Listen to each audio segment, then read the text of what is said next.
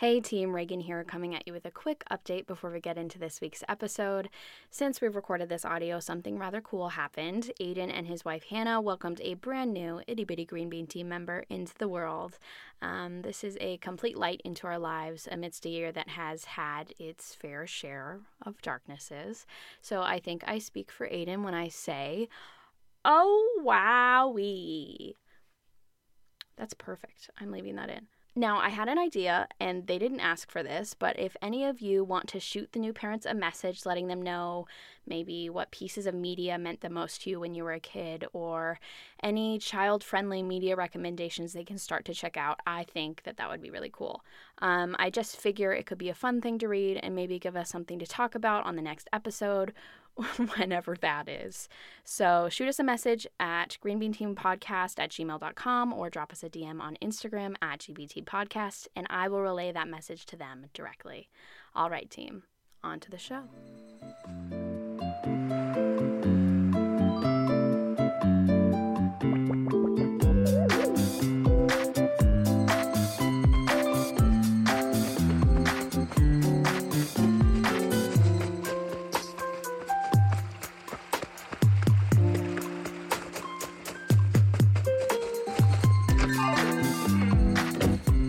Hey, team. We are so glad to have you here today because we get to watch our favorite thing ever. You want to know what that is? It's watching Regan in real time recognize that she's the one who edits these episodes now, and she's going to have to find a way to salvage the joke out of her hard fought introduction.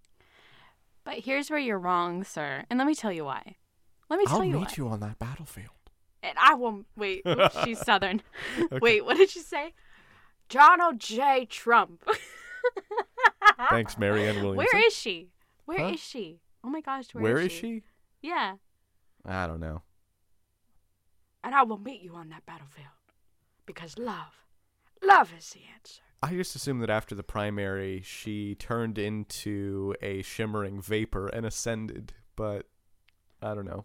Ladies and gentlemen, please welcome to the stage Shimmering vapor. Miss Shimmering Vapor. Um, hi team. I would like to say in response to that quip, um, Which one?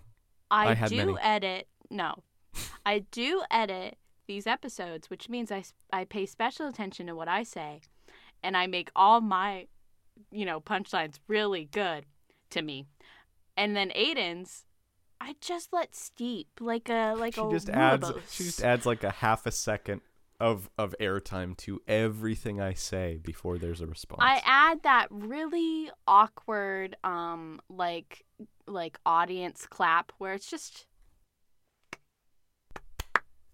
I hit my microphone real loud. Also, Hi, there are so to- many geese flying overhead. guy. We're never gonna get this episode done. Geese oh, flying so overhead. Many.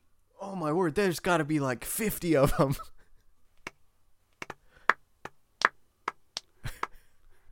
so, folks, we have actually seen a lot of new stuff this week. This has been a good week for, and by week I mean since whatever we recorded last. Whatever, you, don't worry about it. Just don't worry about it. Literally a month or maybe more. It was the holidays. We are professional podcasters, not because we podcast professionally, but because we are professionals who also podcast. That's why Regan's blowing bubbles in her water cup. My goal, everyone, Who's Michael? throughout this entire podcast today, this episode, is to annoy Aidan so bad he hangs up. Joke's on you. I'm in a great mood. But bonus points for your very, very good radio and advertising voice that you break out every once in a while. Thank you so much. It only happens when I haven't talked all day and have had a lot of milk. Greg's quick. Can we pretend that we're doing a quick news drop? Um, th- go ahead, throw to me. I'm imagine I'm in the cap like capital for the inauguration. Go ahead, go ahead, go ahead. This is Stacy in the morning. No, no, no, no, no. also, Stacy in the morning. I'm over this bit. You are It's gone. I'm over it. okay. Well, hold on, just just a second. No more years. No more years. Hold I'm on. not doing it anymore. Uh, Aidan, put the gun away. No, no, no. I have the gun out for a reason. Hold on. Uh, one thing. Hold on. I I'm gotta, going to splice No, this together wait, wait, totally wait. out of order so it's funny and it's No. going to be a good time. No, I've got I've got this bit. You see the bit the bit we just had? Um the one where you were like, "Hey, let's be on radio." And I was like, "Yeah, let's be on radio." Um hold on, I'm dragging that bit out here and I'm just giving it a nice little pillow and there it was making sure it's comfortable and hopefully it's happy and it's had a, a good run here as a bit on our program. Um, that's what I hope. And uh, let's just okay. Sorry, I had to euthanize that bit. What? Ow. So sorry. I kicked the table. So I Um, just I, I want everyone to know it was humanely done. The bit was comfortable. It was surrounded by family and friends. Uh, and then, much like a prized racehorse with a broken leg, clack clack. Regs, can we talk about last week's stuff we did now Today today? or tomorrow? Okay. today. Sure. We've got a lot of stuff. In fact, we've got so much stuff. I think we're probably going to do that for most of this episode. Um, let me ask you something. Yeah, please Because. I just have a little question. Yeah. huh? Um, mostly I want to know if you've you've ingested any media that was raunchy yet Victorian and period PC yet somehow modern, and also uh, well crafted in the costume department. Aidan, I want to ask you. I have one question. Is it all What? right if it is part of the greater nation state of Shondaland? I'll allow it. Perfect. Then I need to talk about Bridgerton. I think it's well established so far that I don't care what anyone says. I like me a Downton soapy Abbey I like Aidan a soapy period drama, okay? Look, there's nothing wrong with that. I like me some difficult situations Oh, in the pastimes. I also do I thought like you me. were saying no, I don't I be like don't be me. mean. period. Aidan, tell me, tell me about Bridgerton. Okay. Shonda, another show by one of the longest running, most successful producers on television. I have a mixed history because I sat through a lot of uh, Grey's Anatomy, a show I don't particularly care for, a show that is still going, a show that is at times excruciating. How many times can a character be hit by a bus and killed and come back and be hit by a bus again before people lose interest? Rest in peace, George. Uh, and didn't uh, McDreamy get hit by a bus? He was shot. No, no, no. The second time. Was that the one who was hit, run over by a plane? That was McDreamy. I've never watched the show.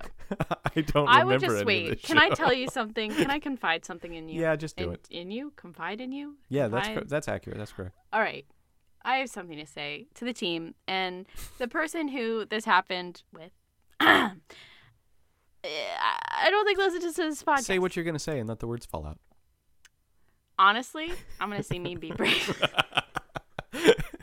We're idiots. We have to get going. this energy unmatched. So listen, I when I was in high school, you basically you were cool if you watched Grey's Anatomy. Like you were like cool. You were in it. You knew Mhm. the storyline. So Mhm. I pretended to watch Grey's Anatomy. And I pretended so hard that a friend of mine I had, actually, it was more like junior high. A friend of mine that I had in junior high, um, I pretended to watch Gr- Grey's Anatomy and I would like talk about Grey's Anatomy with her.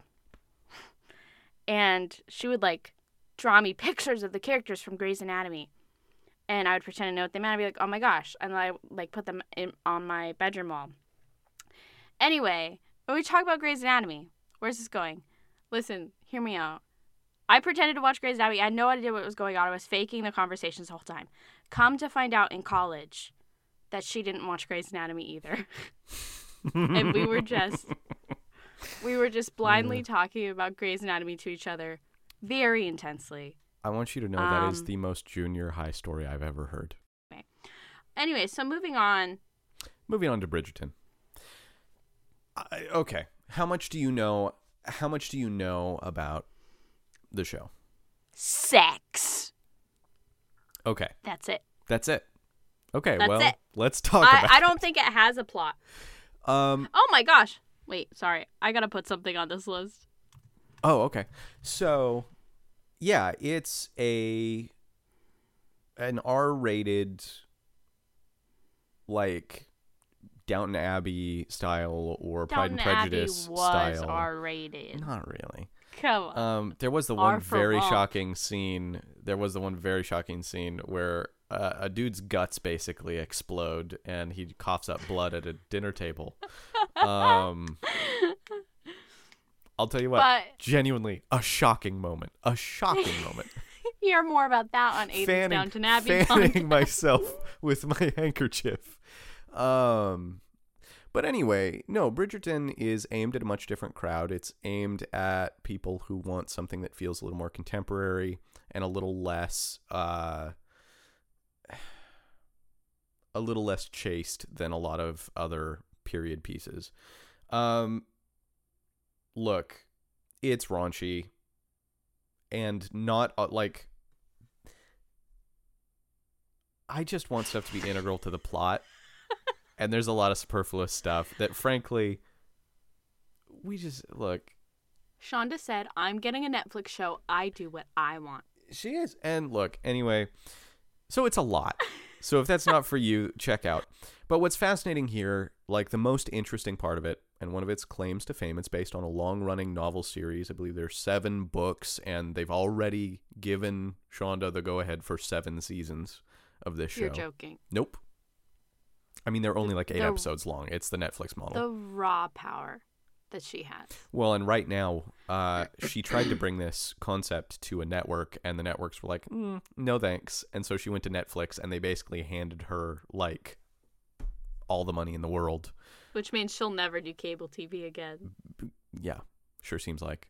Plus, there's enough Grey's in syndication now that she wouldn't even have to work again, even if she want, like, even if.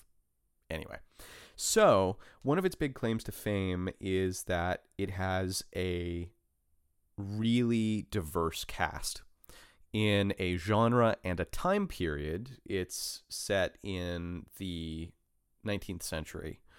Um, a really diverse cast in a time period and a genre where you don't see that very often. And the show itself is is superbly acted, very interesting, you know, kind of pulls you all the way through. There's a kind of a honestly, it is a Pride and Prejudice meets Gossip Girl storyline.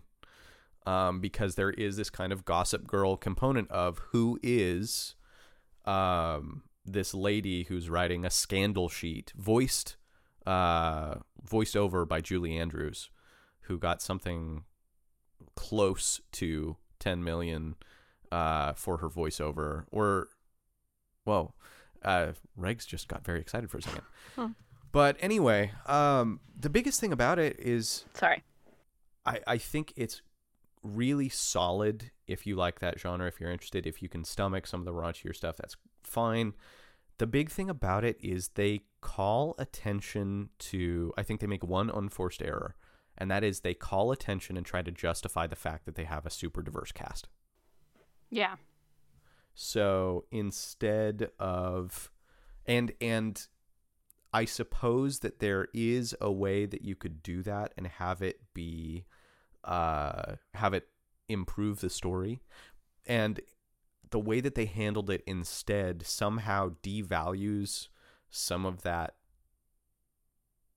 like some of the the wow factor that comes from like yeah it's a story set hundreds of years ago but it's just not a thing and we don't have to worry about it that like this duke is uh a black dude and it just kind of doesn't matter I feel like at this point, if you want to, I, I, I pause at the term rewrite history. But if it's fictional, mm-hmm. Just freaking do it. Well, yeah, that's the thing. Is that's the thing. Is certainly, certainly, certainly, it is up to the like the creator gets to do what the creator wants. Yeah. Um, when you're running a show like that, and I think so. Basically, the you come to find out the reason why society is as diverse as as it is, and people have uh, positions of power who wouldn't have been allowed positions of power at that time is because the king dis- fell in love with and married a black woman who is now the queen and everyone saw oh uh, love conquers all let's just quit being racist and it was solved and That's how it works. well that's the thing is it's kind of this toothless like oh well if people just love then everyone else will see it and it'll be fine which I like hate to correct you. I- hate to correct you. Toothless is actually from How to Train Your Dragon. A beginner's Oh. mistake. i've been watching a much different thing then i didn't Yeah. realize there were so many sex scenes in how to train your dragon A lot of people were surprised. it Shocked really even. it really has me reading that like that name for a series much differently Wait. Wait. Wait, but hold on. Also funny. Bridgerton. Bridgerton. Toothless. Come on. that feels mean spirited like you're making fun of him Um. Back to the show. Anyway, what were we talking about? No, I, Bridgerton's fine. I don't want to talk about it forever. This will hopefully get cut down a little bit in the edit, but it's good. I it's just it's great to see a diverse cast in this context. I think it's awesome. We should do this more, especially with stories that are fully fictional, where it's like, you know, you're not going to have people who are like, Well, actually, at that time, it's period accurate for them to. who cares? Who cares? It's for the costumes, baby. Yeah. Speaking um, of for the costumes. yeah, go ahead. Uh, thank you. Um, I did watch the first season of Dickinson on Apple TV. Um, brief thoughts. Yes. Um, one soundtrack fire, Mm-hmm. absolutely. Can I real quick jump back to Bridgerton? They do something I hate, hate, hate in period pieces where all of the music, music? oh, no, all of the music is string reorchestrations of pop music. And so it's like here's Billie iconic that Eilish's is, that's on here's you. Billie Eilish's uh, bad guy, but played at this society ball. Um, Whereas, it's so distracting and I hate it. Go ahead. Whereas in Dickinson, Yeah. a fire soundtrack, Completely contemporary. Wiz Khalifa plays Death, like the entity. Oh, I can see it. Um, which tickled me. Oh, it tickled me.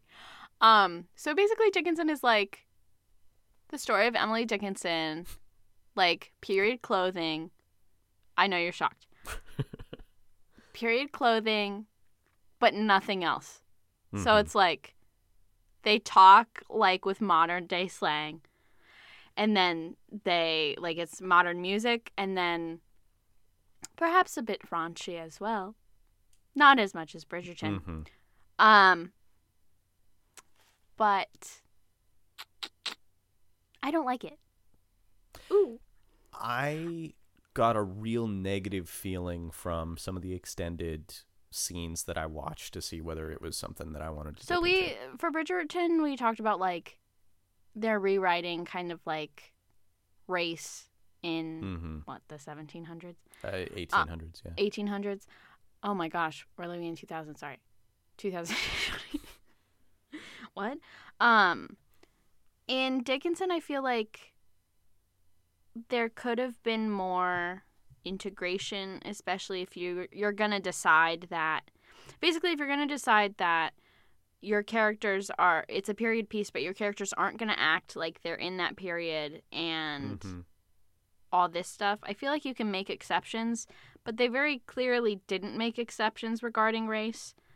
Um, And that most of the coupled with a lot of the pop music that they're using. Feels, yeah, yeah. most of the principal cast is white, and then there's one scene where none of the white people want to act with a black man because he's black, like in a play. hmm and I'm like, like I understand that for the time, yes, Yeah. it would be like that. But also like when they're da- so they have this scene at a party where they've done um what's that drug that they all um did? It was an Opium. little eyedropper. Yeah, they all did opium, right? And it's like really for the the first time in the show it's like classical music, but they're dancing like they're twerking. But they're doing they're twerking in circles. Like you know how Victorian people they like or not Victorian I I, guess. this so much, but, But, they ahead. like they like are doing the thing where they're like dancing like Dancing palm butt to to butt? palm. No. Oh. Okay, Tina. but so like anyways, it's really hard to explain. I just thought that exceptions needed to be made to like if you're going to adhere to the rule of this is a period piece and it's accurate versus all bets are off, we're just setting it in this period. I feel like Mhm. they couldn't they I don't believe that they should have latched on to some things and not the others. If they're Yeah. gonna go full out and have Emily Dickinson being being like, oh my gosh, slay, then which is not what the show is. I'm sorry if you like Dickinson and I'm like tearing it apart. Um, but if you're gonna do that, why not just integrate people of color into your cast and make it more diverse and just not even Yeah, it just it it ends up highlighting something that feels even more incongruous. And I it know it's based yeah, I know it's based on a real person and so people who are Mhm. writing it may have a hard time figuring out like how much they can play with it. But if you go into it, like all the ads make it clear that it's not really. I mean, no, It- no. it's not accurate in any any part of it. So it's like just go for it. Yeah. Work hard or die trying, girl. Hmm. Yeah, I well, thank you for sparing me from from diving in. I want to shout out next up here, um, Kelsey Grammer, who officially announced that summer 2020 would be the return of Frasier. Uh, that they were this close to filming a reboot of Frasier, and we could expect it summer 2020. Didn't didn't that happen already? No, I mean t- summer 2020 did. Yeah. Yeah, the reboot. No, So is it still is it still in the work? Who knows? It's been in the works for a while. is Jane hope- Leeves gonna be in it? I I'm kinda- asking for a friend. Pro- probably not, and I'm less less. Well, forget it then. well, I, no. See, here's the thing. I'm less interested in whether Jane Leeves is back. I just want Peri Gilpin to be back as. Of Roz course you do. Um, Jerry Pilpin. I, I think that she's she's a good actor. And I like her in that Aidan, why are we like this every single time? It's like one way or another. No, we never agree. And I love that about us. Aidan, what the heck What? is barbecue competition about, baby? Heck yes. I want to talk about a competition show, the first American competition show that captured what I like about uh, British Bake Off. Okay? So, British Bake Off, really mellow. Everybody helps each other. Okay? And it, a lot of American competition shows tend to be a little more adversarial Yeah. right? Of course, this is going to be a little bit uh, adversarial, but basically, uh, the American Barbecue Showdown on Netflix. There's a single season, uh, eight episodes, and it's just a barbecue cooking competition with a bunch of people. Can I help you with your rub? And I gotta say, we loved the people competing. Um, there is one of them who is absolutely our grandmother, like one hundred percent. Uh, just a lady, just a lady. A. Oh, lady. Oh, which of our grandmothers? The whirlwind. anyway, no, this is fine because I'm going to mention one of our other grandmothers in the same episode. Um, but yeah, um, it's a great show. We blitz through it. Some of the cooking they do is great. Some of the characters, like there's one guy who's very clearly out of his depth, but he comes on and he talks about why he's there. And I forget what the name is of the guy he's there for, but one of his best friends, uh, who he did a bunch of competitions with, died, and he's like, "I'm just here. I'm just here. I'm I'm I'm fighting for Booger." You know, that's all we're doing. I don't know whether that's actually his name, but it was something equally like, here's this serious moment. I'm here competing in the memory of. Booger. Yeah. Um, it's a great little show. You can get through it pretty quick. We like the competitors. We like the feel of it. And it's fascinating to see what people can do with barbecue. And I like barbecue. So, whatever. It's a good show. It's just a quick recommendation. Al- just go watch Along it, okay? the same lines, Yeah, over. Christmas, we Mhm. had our HBO Max subscription for the reason why we'll talk about later in this episode. Mm, mhm. Um, but we stumbled across something called the Great Pottery Throwdown, and sir, Oh, I this get is it. The throwdown, throwing pottery. this is produced by the same studio as Bake Off. So it's literally Bake Off with pottery. The real Bake Off or Um, the new Channel 4? It came out during the old Bake Off and now it's recent. But Okay. so the vibe is very similar. There's like the same kind of challenges. They go with a rockabilly soundtrack. Don't know Mm, why. Don't dig it. Um setting so cool. So cool, man. And it's on HBO. Yeah. Um, and I would highly encourage you to get an HBO trial and watch all three seasons of it. It is such a good time, and the whole family, being me, Megan, mom, and dad, got really, really into it. I love things that make me watch it and be like, I want to do that right now. So of course I'm like on the internet pricing how much it would be for me to get um, a pottery wheel and a mini kiln. And before you know it, I've ordered it. It's here. And I'm kidding, I don't have that. I know. You don't have space. No, but you Neither do we. Get a grip. That's get a grip. okay, what's that guy from Hollywood Squares? Which one? Oh no no, who did I hear that is? I, as who did I hear that as? From like Did I- Match Game? oh, Richard maybe it was Charles Nelson Charles Reilly. Nelson Reilly. Charles. Look, I didn't get there in time. Um, did you Um, write lockdown on our things to Yeah, talk I did. about? Okay. Yeah, I did. Okay, just making sure that I didn't write something and then forget it. It's a weird copy paste. Okay. anyway, um okay, Rick. So speaking of uh, and by the way, that very smooth uh, transition, very obviously nothing got cut out there because I was so smooth and matched my tone, and it certainly wasn't way different. Anyway, speaking of things that you make yourself, knives. And speaking of knives, let's talk about Knives Out, but not just Knives Out. Who's let's talk making about a tweet. knife themselves? Like a normal person. Who's making a knife by themselves? Who? professional. I want a direct answer. I want it in 15 seconds. Five. oh, people I mean, who 15. decide that they'd like to make knives, forge knives in their spare time. But what do they do when they like, they like need to use the knife? They have they made the knife already? Yeah, yeah. When they have to use the knife that they've made, what do they do with it? Slice up pigs. No. Oh, they take the knife out. Yes, Woo, Landed that plane. Hey, speaking of knives out, which I had already gotten to before Regan circled us back around the tarmac a few times. Um, I'm gonna edit that out though. it was me. Anyway, this great, this great, this great Crackhead podcast help.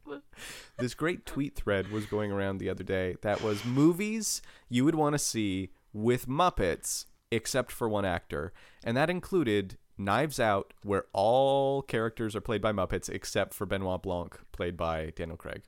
I made my um. I made my top three. Did you make your top three? That's what I wanted to ask is, Regs, what other movies would be great or improved by Muppet versions where you only kept one human actor and the rest of the cast? And you're gonna be, I mean, you're gonna be. I'm psyched. Okay, ready? I want to give you mine after this. Here's my number one. Okay, hit it. Clue 1985.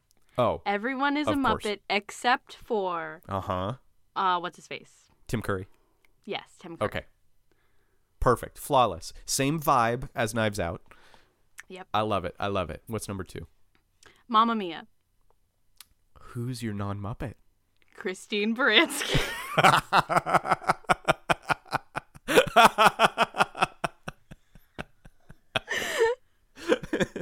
so you know that scene? Um, does your mother know? yes. So she's hitting on a Muppet that whole time. but she's so tall. She's so tall, so all the Oh. Muppets have to be on ladders. Oh, see, alternatively, if you wanted to make that movie quantifiably worse and maybe unwatchable, they're all Muppets except for Pierce Brosnan, and he still has to sing. He's the only one who sings. He's it's the like only a, one it's who a sings. stagnant. It's a stagnant Mamma Mia, except for uh, Pierce Brosnan, and he's the oh only one who breaks into song. I feel so bad. He tried in that movie. He really tried. But when he goes for that high note, Not that movies. Not He that movie. looks like Aidan. he's in pain. those movies. Those movies. he There's more didn't sing one. in the sequel, did he? I thought they reduced the They amount of sing- all sang, baby. Yeah, but if you're singing in a group, they can fade them into the mix a little more. So anyway, Regs, what's your third movie? Hear me out. Mm-hmm. Marley and Me. Everyone's a Muppet except for the dog. No. Everyone's a No. Muppet First, you have to have the a human actor. So Owen Wilson's the only human, and then the dog is a Muppet too. It's Grover. Wait, what's his name? Is Grover the dog? Rolf. Oh Rolf. no! No, Rolf can't die. he plays the piano. He had a long life. Okay, and that's the point. You enjoy the time you have. Okay, and let's hear your list then. If Marley Me is so bad as a choice. Okay, okay. I wanted one where I wanted movies that I you couldn't pay me to watch, but that I would have to see simply because it sounded ridiculous and they had Muppets. First and foremost, the Sex and the City movie. And the only and the only human character Kim Cattrall. Kim Cattrall. I have zero interest. and you would be right for that. You I muted myself. I was so excited. You know what? uh-huh. She would do that movie because Sarah Jessica Parker wasn't in it. Yeah. She would do that movie. Here's the thing. I read don't a care about that show. I don't care about that movie. I, I have zero interest. But if you told me they did a Sex in the City movie, but they're like they only brought back Kim Cattrall and Oh, the rest so are sorry. Muppets, and Sarah Jessica Parker's character was played by one of the horses.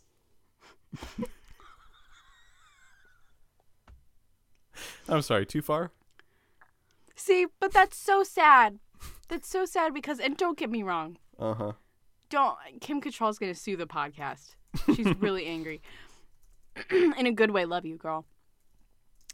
But um Miss Piggy would do a great a great uh who It's not Samantha, is it? I don't know. That's how little don't I, know. remember. Anyone who uh, needs something really life affirming to do right now and just like good for the soul, look up the Vulture article um, that outlines the feud between Kim Cattrall and um, Sarah Jessica Parker. It is so. It's probably the best article I've read this year. Um, it is the funniest article I've read this year, and it goes all the way back to when um, Kim Cattrall was born and timelines from her birth date to present day. What has contributed um, to her feud with Sarah Jessica Parker, and it is chef's kiss. I'm sending it to Aidan after the podcast, and if he doesn't read it, Will you I'm actually gonna the, be will really you upset. toss in the link, or will you toss a link into the description of the the pod? uh, everyone go read this. It Okay. is so funny. The people who wrote this, my gosh. Awesome. All right, next movie, go. Okay. Next up, sometimes there's a movie I want to watch, but I don't think I could make it because some movies generate a lot of anxiety. And there's one movie from the last year that was described as being just non stop anxiety. Like just incredibly difficult to watch. And that movie 27 hours. No, that movie is the Adam Sandler vehicle Uncut Gems. I want to see Uncut Gems, but Adam Sandler can stay in this dramatic role in which he's very good, and everyone else is a Muppet, and then I can watch it because it won't make me feel like my tummy hurts the whole time because it's incredibly stressful. I would vote if I were to pick a Sandler movie, This is how I Mr. Deeds with only Winona Ryder. That would be a bomb movie.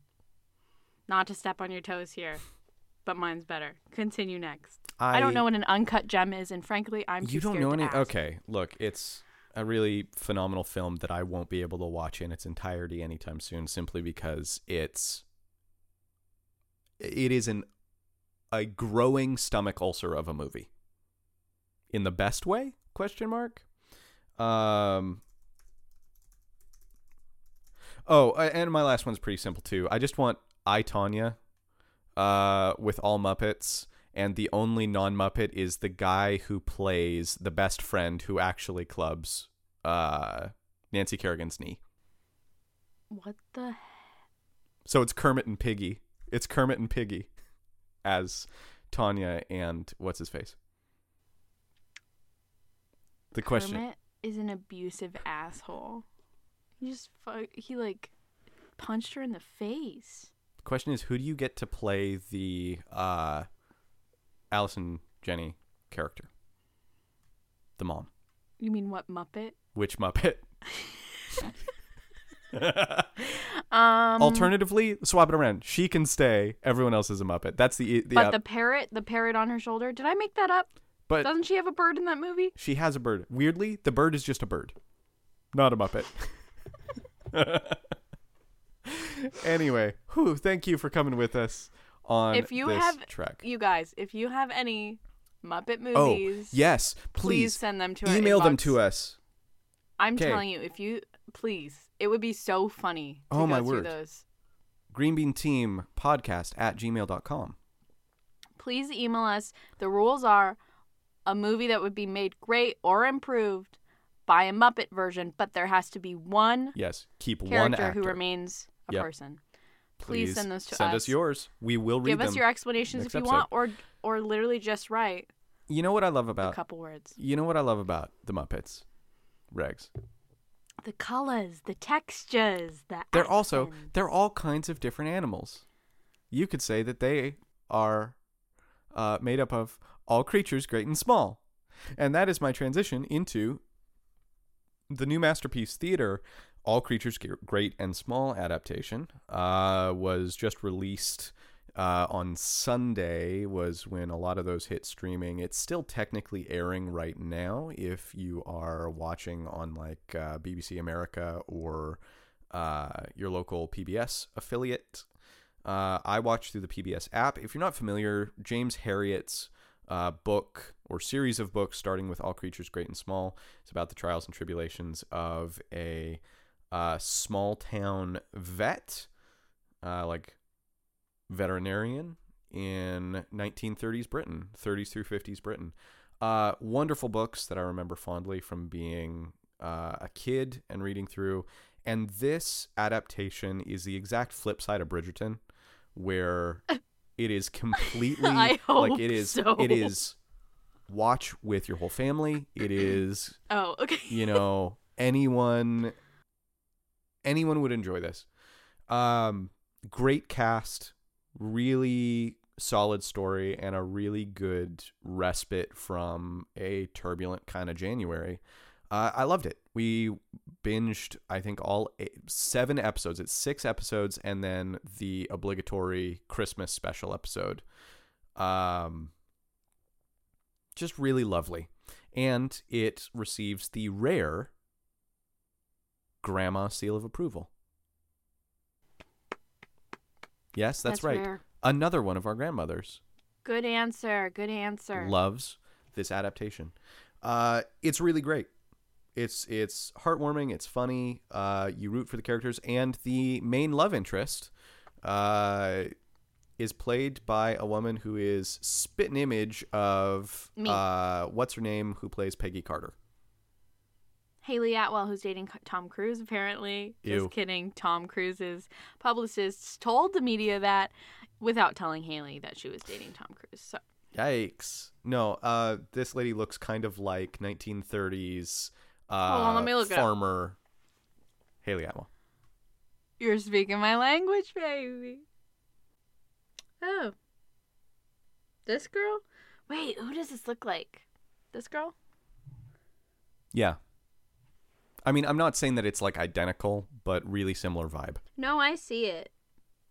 She looks like the child of Hayley Atwell and someone else, and I can't place it. Who has a very square jaw?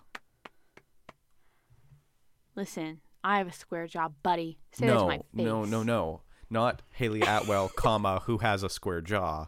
Uh, anyway, I really enjoyed that show. I highly recommend it to literally anyone. Very, very enjoyable. Go take a look. Regs, what's something Wait, else? wait, wait, peaceful? wait, wait, oh, wait, go ahead, wait, go ahead, go ahead, go ahead, go ahead, go ahead. Aidan, tell me, what does this sound remind you of? Oh yeah, go ahead.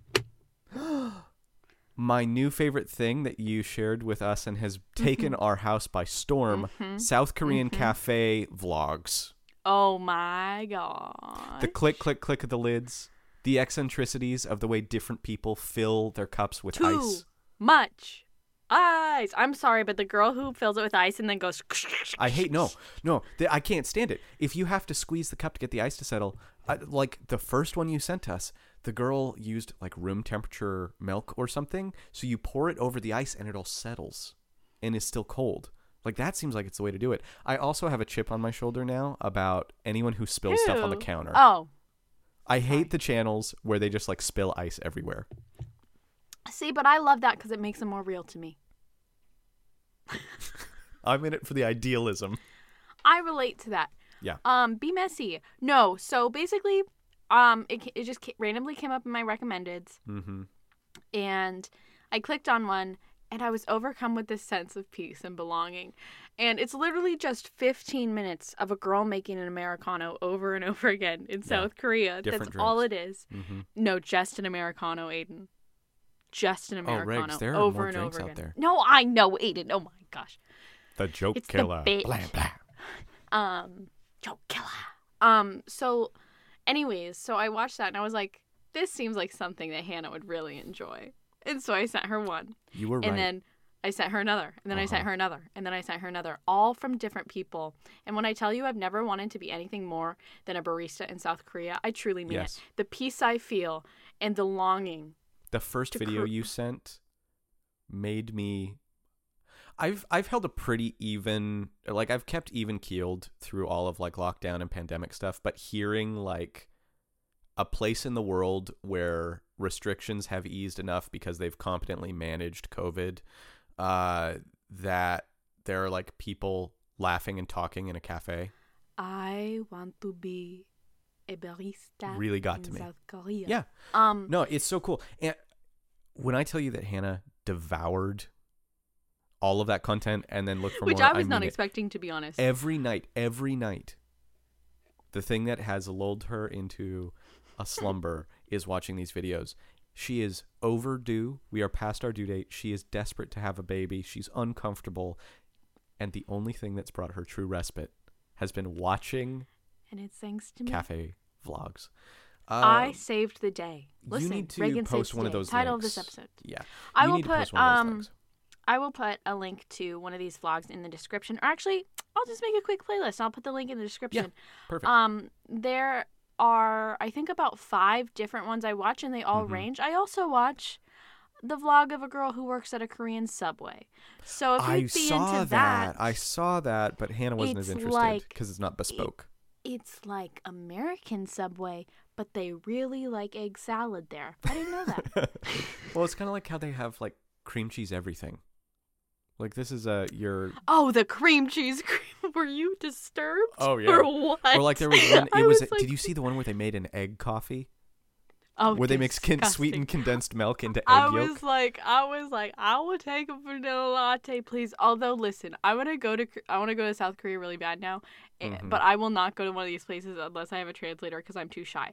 But I will go to every single one of these places. The really fancy one, Zoe's Cafe or whatever, Oh, with the cans where they have the they can, can machine. everything. Love it. Oh my Love gosh. it. We priced those out. We can't do it, but like man. I, I texted Hannah. I was like, because then I watched a boba restaurant, and then I watched Mhm, um, mhm. Uh, a bakery. Oh my gosh, they were all so good. But Zoe's Cafe is so upscale to me, and she was making affogato, and I was like, I want one so They- bad. folks, her team, soft serve machine, my gosh. They were making drinks, and then they have a device where they have clear plastic branded drink. They look like Arizona containers that look cans, like Arizona cans. So they make your coffee or smoothie or whatever you want in them, and then they put a can lid on top of it and hand you a sealed drink. But it's not only that. They will take a smaller one of those, the size of a soda can, that's also clear, and they will put ice cream in it, and then cookie crumbs, ice cream, cookie crumbs, ice cream, parfait. Then they'll put a flat lid on it that you peel back, and then Mhm. you eat it out of there Yep. with a spoon. Is Yeah, but it that stays sealed. not?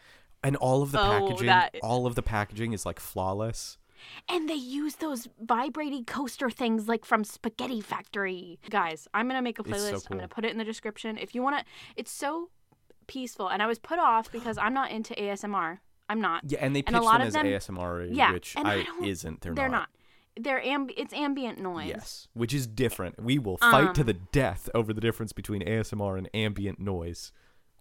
Oh, oh, there's one more. There's one more we ran across where it was a person at home making a bunch of different I drinks, but they've that. got oh, the one with the glass where they've got the wild glassware collection, Oh, maybe not. and they just I was have like watching the one with the girl in college who keeps glasses. making who keeps she lives in a little apartment and she's in college in South Korea and she um She makes meals for herself every night, but they're like meals for like eight people, but she makes them all for her. It's so oh my gosh, iconic.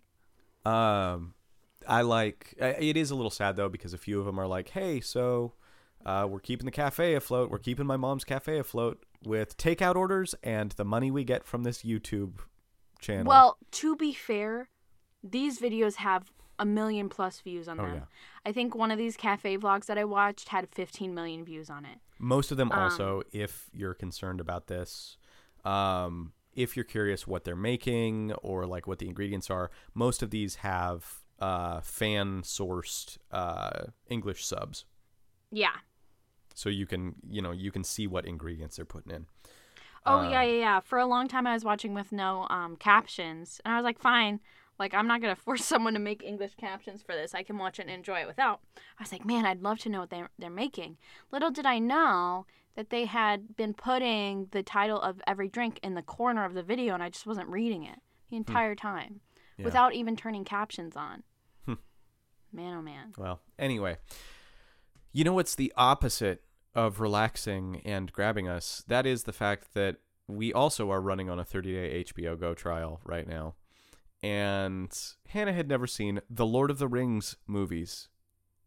Uh, and I have no particular love or affinity for them. I've seen them once. I don't really Nothing care about Lord of the Rings. that induces labor more than labor. Oh? Excuse me. so sorry. Excuse me. I'm so sorry. What I what I said was nothing induces labor more than labor of the rings. What I meant to say was nothing induces labor more than Lord of the Rings. Yeah. Cheers. So Anyway, Lord of the Rings, um I just don't care for it. That's my entire thing. That's that's and all I have that's to say. I just don't care for it. And in this house, we don't yuck other people's yums. Nope. So we will leave it at that. No, go ahead. And you too. I understand why it was so huge, Yeah. but like I just don't care for it. I've seen it all the way through once.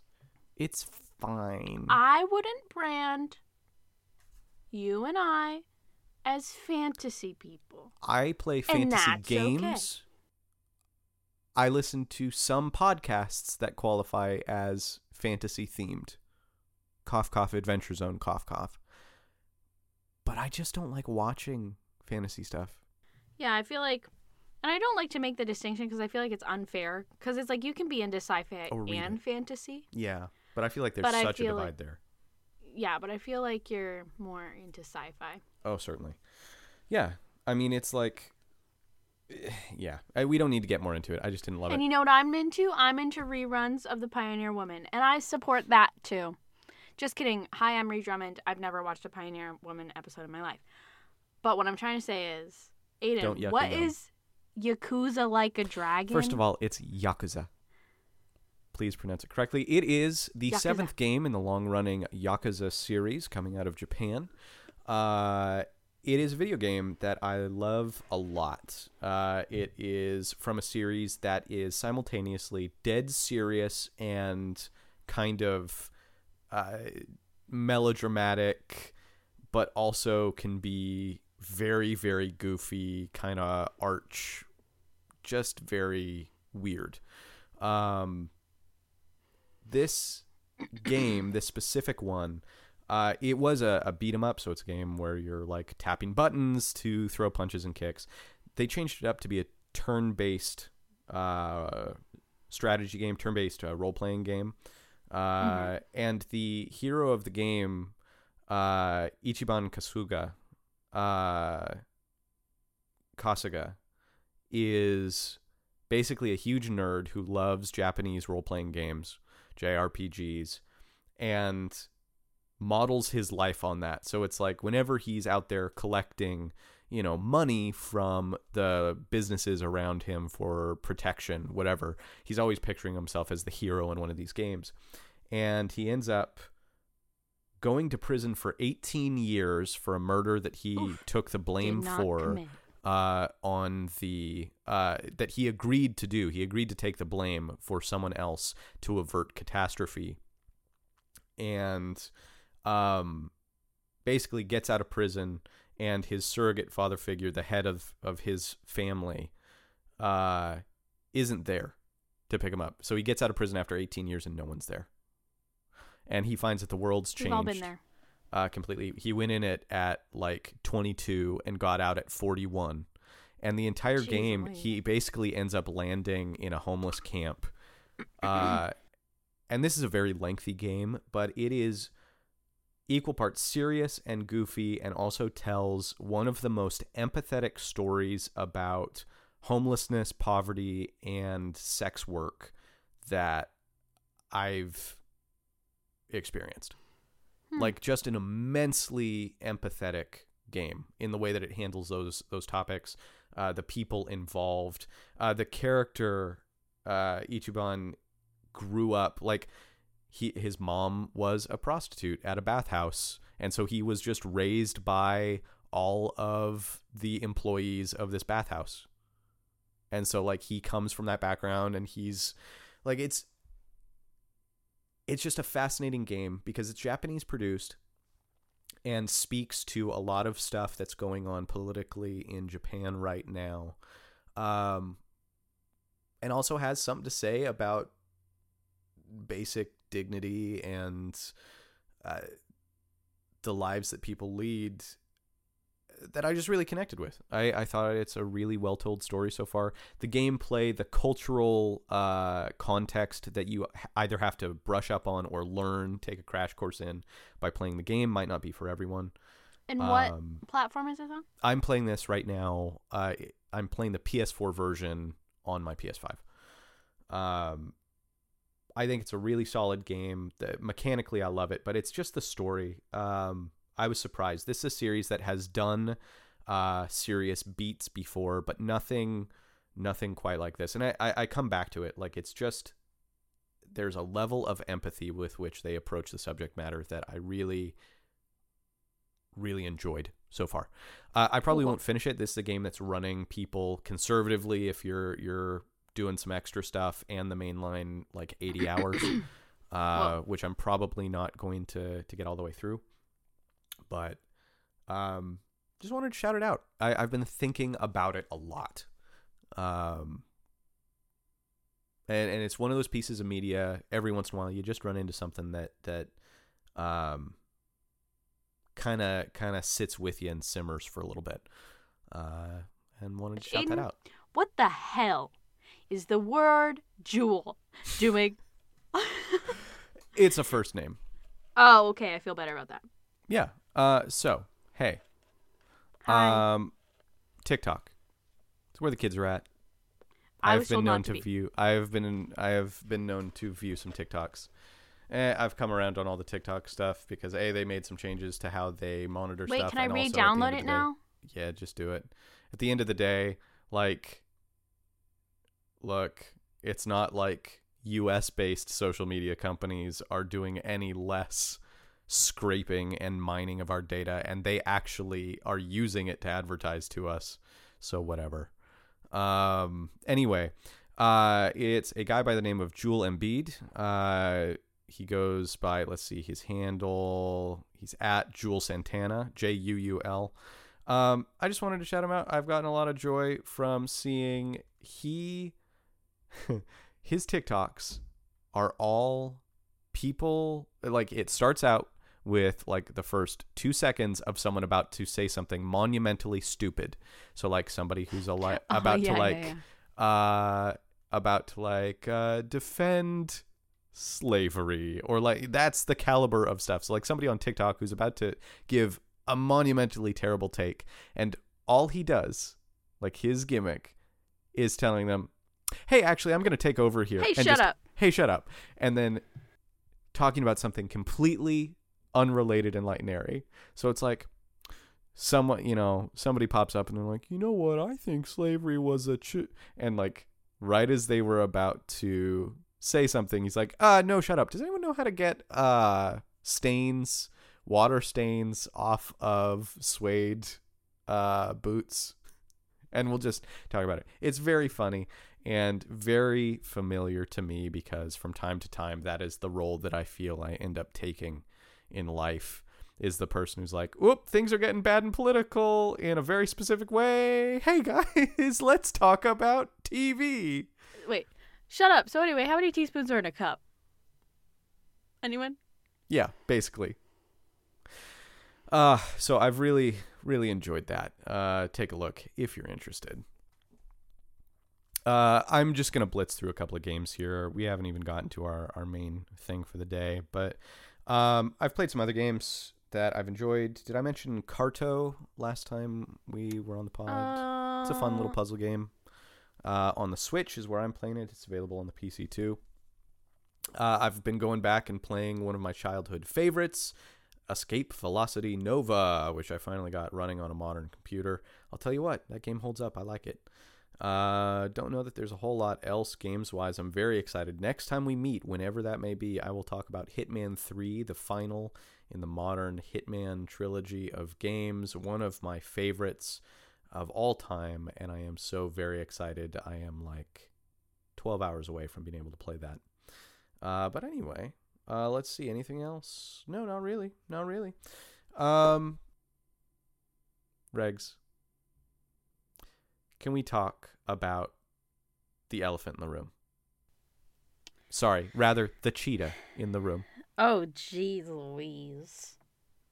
Regs, we both watched something this week. Yeah, go ahead. Aidan, I suffer from a condition, and I only suffer more cowbell. Okay, no. Mm-hmm. Aidan, I suffer from a condition, and it's called Ghostbusters disorder. You will watch you- anything with. No. Oh. Although, no. Hmm. Here's the deal a movie can come out, and it's female led. Okay, and there's been a lot of hype, and it's coming out in a uh, genre that is normally male dominated. Mm-hmm. Okay, Mhm. such as Ghostbusters. Mm-hmm. um, the the remake with Melissa McCarthy and Kristen Wiig and Leslie Jones and Kate McKinnon.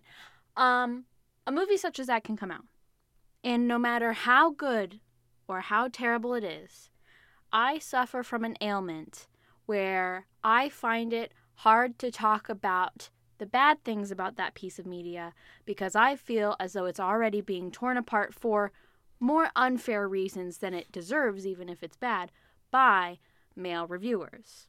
And Hmm. so I find myself in a predicament where I feel very defensive over, admittedly, not a very good piece of media. Very similar to how we felt in many ways about Last of Us Part 2 this last year. Yes, because I feel as though, you know, let's go back to Ghostbusters because it's Ghostbusters disorder. Um, you can find it in any uh, any medical textbook. Um, In Grey's it be? Anatomy. not really. Oh, huh. Um. Anyways, but I, I, I, the thing. Okay, okay, okay. We're talking about Wonder Woman 1984. Hi, welcome to the podcast. We're now we're in so minutes in. Anyways, so when Ghostbusters came out, people, men, men, and like male reviewers panned Ghostbusters before it came out, and then after, and a lot of it was fair criticism and but also a lot of it was unfair criticism just because it was female led and yeah. Yeah. Right um flash forward the first wonder woman comes out and i thought the first wonder woman was fantastic like Yeah. absolutely like really Really really, enjoyed it. good really touched me i cried in the theater at like the opening scene because i had never seen anything like it in my life Well, and on top of that, you had like the ideal experience because not only do you have the baggage wrapped up there, but you literally watched it in a theater where two rows ahead of you, you had a little girl and her mom there, right? Watching. yeah literally like i'm just sobbing in the theater because i'm watching this little girl watch wonder woman and oh my god Yeah. Anyway that was a big deal and then we went through some rocky things where they redesigned the amazon's outfits for the justice league movie which was terrible. we had to read joss whedon's script with wonder woman and yeah. um all this crap hey, and the so- DC universe, with the exception of Wonder Woman, is bad. Yes, not to mention that Wonder Woman is a character, and I'm talking character, I'm not talking Gal Gadot, I'm not talking Lynda Carter, I'm not talking anything. I'm talking purely the character. hmm Like, it's like, is such an important character. important, historic, and a also with that comes a very loaded history. Um, did you see? Did you see the the little short that they released before this movie, where Wonder Woman uh, with some of her her famous friends comes out and sings an excruciating version of Imagine. Uh, from it. their Oh private my pool God. houses. I thought that was Oh a bit of a, a terrible mistake as far as Um, marketing. Um, to have Diana Prince, Wonder Woman, uh, singing that Oof. from her private house, you know, like, hey, we're all in this together as they sip on a mojito next to their Yikes! Yikes! Yikes! uh, okay, well, pool. well, let's uh, once again we don't stand people. So, except Kathryn Hahn. Um. Yeah. um.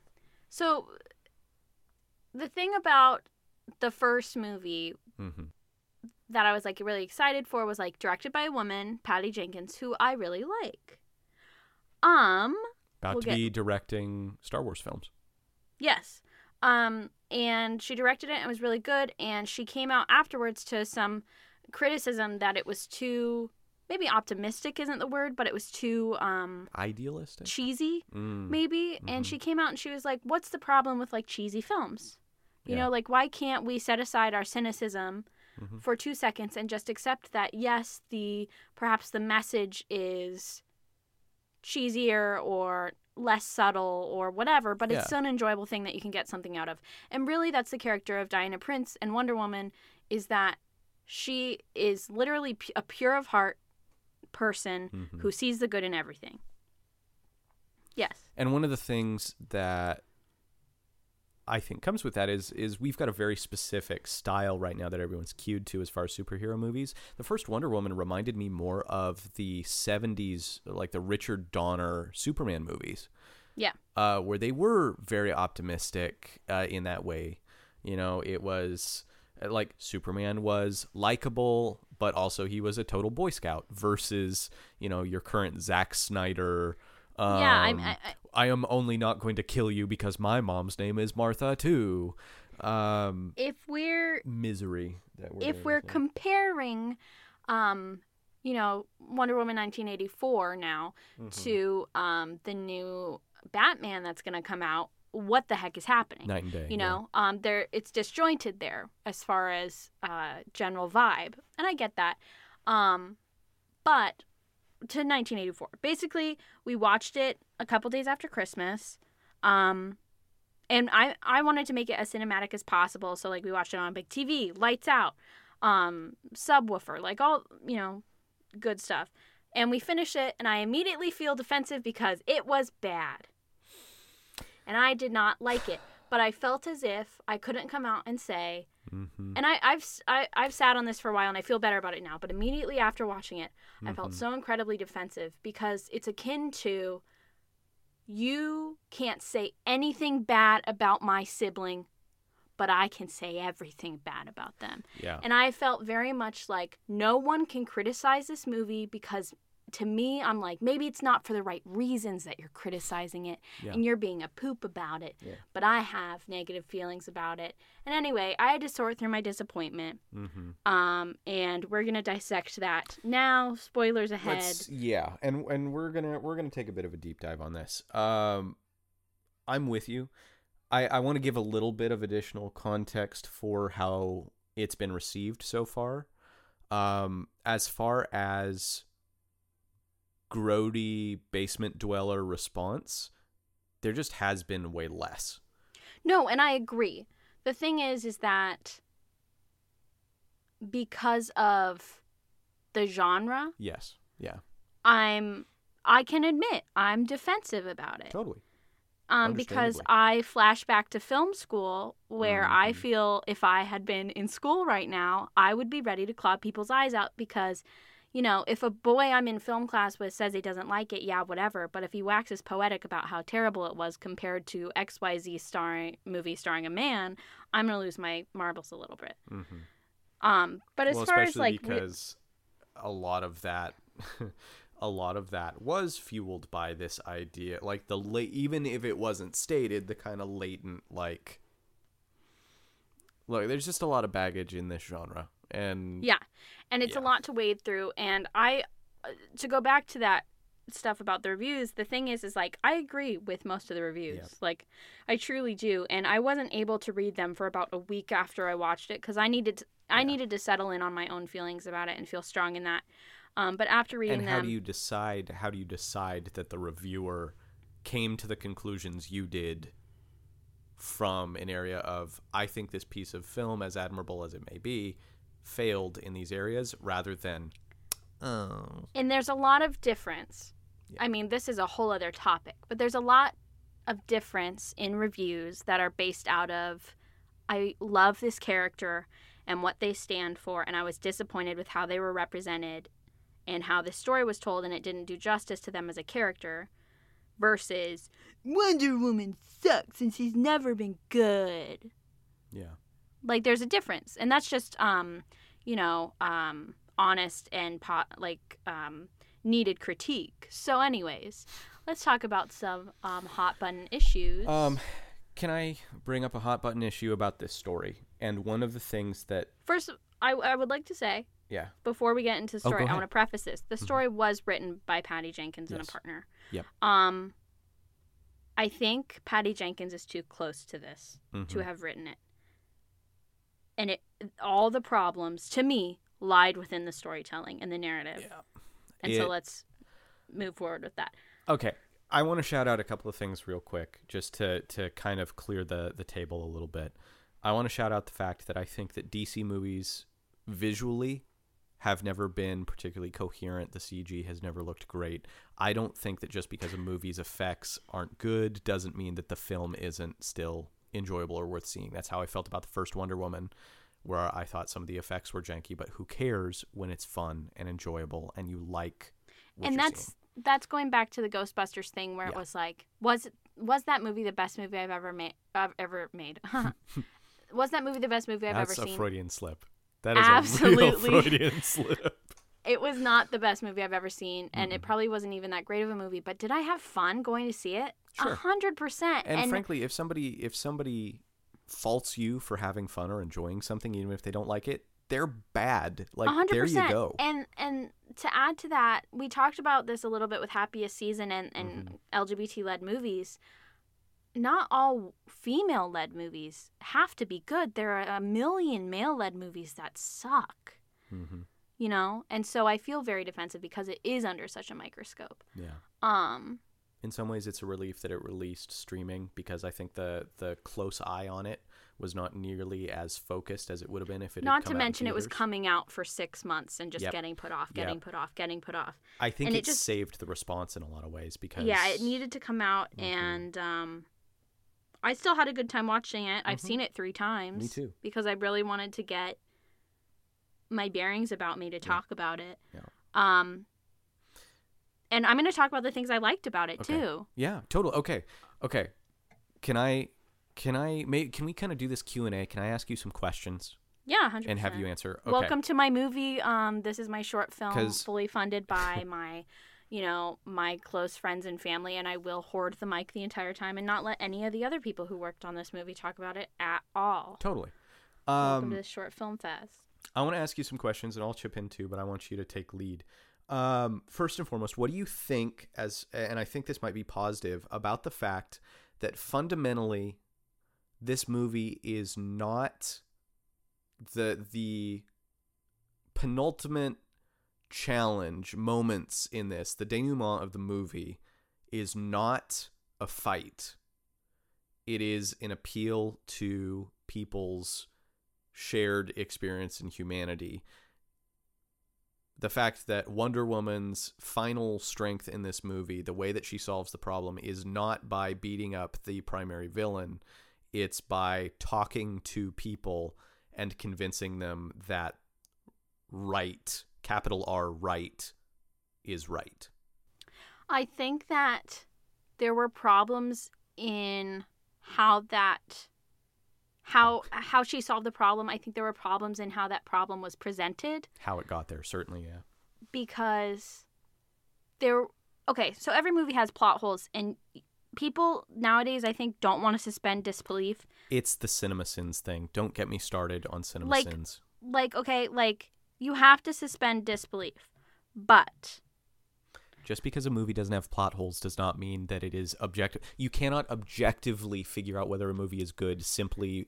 A hundred percent, a hundred percent, and it and all so I'll say like you have to let some things go. I will say there are a couple things like okay, if we're comparing, I can let it go that there would not have been a fully fueled jet at the Smithsonian ready to Oh, go. totally. Yeah. I can accept that. It's a plot hole. Could they have gotten back from Egypt so fast? No. We laughed at it when we were watching, but that's movies.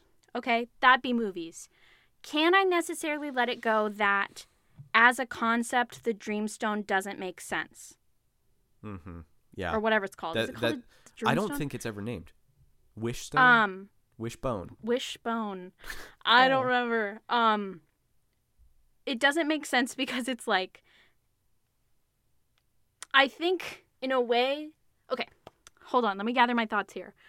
So to- we're, oh, okay. we're we're asked to believe in the Wonder Woman sphere. We're asked to be less cynical. Mm-hmm. And yet they produce an idea that is very cynical. That every single person wished for something bad. Yes, and Yeah. that is where okay. So they're telling us there's no cheating, there's no cop outs. You have to do what you have to do. They tell us that in the 17 minute long opening scene, Mhm. or however long it took. Um, No and they tell us that, yeah, no shortcuts. They tell us that flat out, and I totally understand that, and they're right. And Diana's speech at the end got me. I was crying because Mhm. during this COVID thing, for her to look at into the camera and say, "I know you're struggling, it's okay," like I un- like, who got me. Mhm. But Don't be selfish. Do what you can for everyone. yes, Yeah. and and I, I I fully stand by that. But to get to that moment, they had to pitch the idea that everyone in the world is wishing for something bad, Yes. There isn't a single person and who's that like, is a cynical belief. I wish that this would stop. I wish no for world there. peace. I wish for the world to end. I wish for my mom to no longer have terminal cancer. And no one did that. Except I for renounce my wish. I renounce my wish. Okay, and like, so th- so that to me is the biggest plot hole. There's way less Um, power because fun okay, just diving into that real quick. Yeah. There's way less power in oh, the only person who is giving up something that is and we'll come to this in a second that is quote unquote unambiguously a positive for her, which is having Steve back, right? Wonder Woman. Um that she's the only person who made this kind of righteous wish. I just want to see this guy. Um, and no one else had to make that choice. Everyone else, it's like, oh, I guess I don't need all the money in the world. Oh, I guess I don't wish this person I was arguing with is literally The Middle. Eastern man who wished for nukes. Don't get me started on that one, boy. That was racist, honey. Yeah. And if you weren't uncomfortable with all the stuff in Egypt, you should have been. Well, and oh man, and this is an entirely different area where okay, Wonder Woman 1984 is not a modern is not a modern superhero movie. Wonder Woman 1984 is an 80s buddy comedy with some of the rough cultural edges shaved off to make it slightly more palatable today. The way that they frame stuff uh, and and some of the stuff like just the conventions of how it works, Yeah. even some of the way it's shot harkens back to those 80s films not just content but the way it's shot including some of the casual like this is a little icky Blatant, blatant racism peppered throughout. Um, which was one of my biggest issues with it was it was just like yikes, yikes, yikes over and over again. on top of a story Um, that hints at but never actually dives into the pathos of like that gives literally two minutes of screen time to the Her- interesting like racially tinged background of the main villain and Yeah. his need to assimilate into 80s culture so i mean basically i mean the the plot in short if you haven't seen it or just to recap if it's been a while the plot in short is there's a magical stone that grants wishes. Uh various people wish on it but the main villain of it wants the power to become like to grant wishes and essentially becomes the wish stone. The problem is it was a bad wish stone that comes with consequences That's the reason he wanted to be the wish stone. That Yes. here's my whole thing. because then he could I- dodge it It was I didn't it wasn't clear to me until I was through my second viewing what the Mhm. heck was happening. what the rules were it was not clear to me that the reason he wanted to be the stone was so that people would owe him things. Yeah, so that when he when he granted a wish as he became the stone, the negative downside of that thing that uh, like of that wish, he was in control of that and could route that negative thing to him. So like, oh, you have all the money in the world, but also all of your property's mine. And that's Yeah. the downside. And so he got off scot free, quote unquote. Um, let's start at the beginning. Um, Diana's lonely. Diana's wait, Diana's been alone for probably ten years since when when at the beginning we see pictures of her with the team from the first one and then her with old Etta Candy, which means she spent fifty years with Etta Candy. It's been 20 years since she was around. And yet, you're asking me to believe that she would not wish for her friend Etta Candy back, who she had spent so much time with, but she would wish for Steve Trevor, who she knew really well for three days that one time 70 years ago. Oh, but no, but Etta lived a full a full long life. But wouldn't you miss your friend more? Wouldn't you miss your. No, because the character's been in stasis and the pictures are just that, pictures. She hasn't lived in external like there's no the way that Wonder Woman's written in this movie, it doesn't feel like she has any internal life. Wonder Woman is not in this movie. No.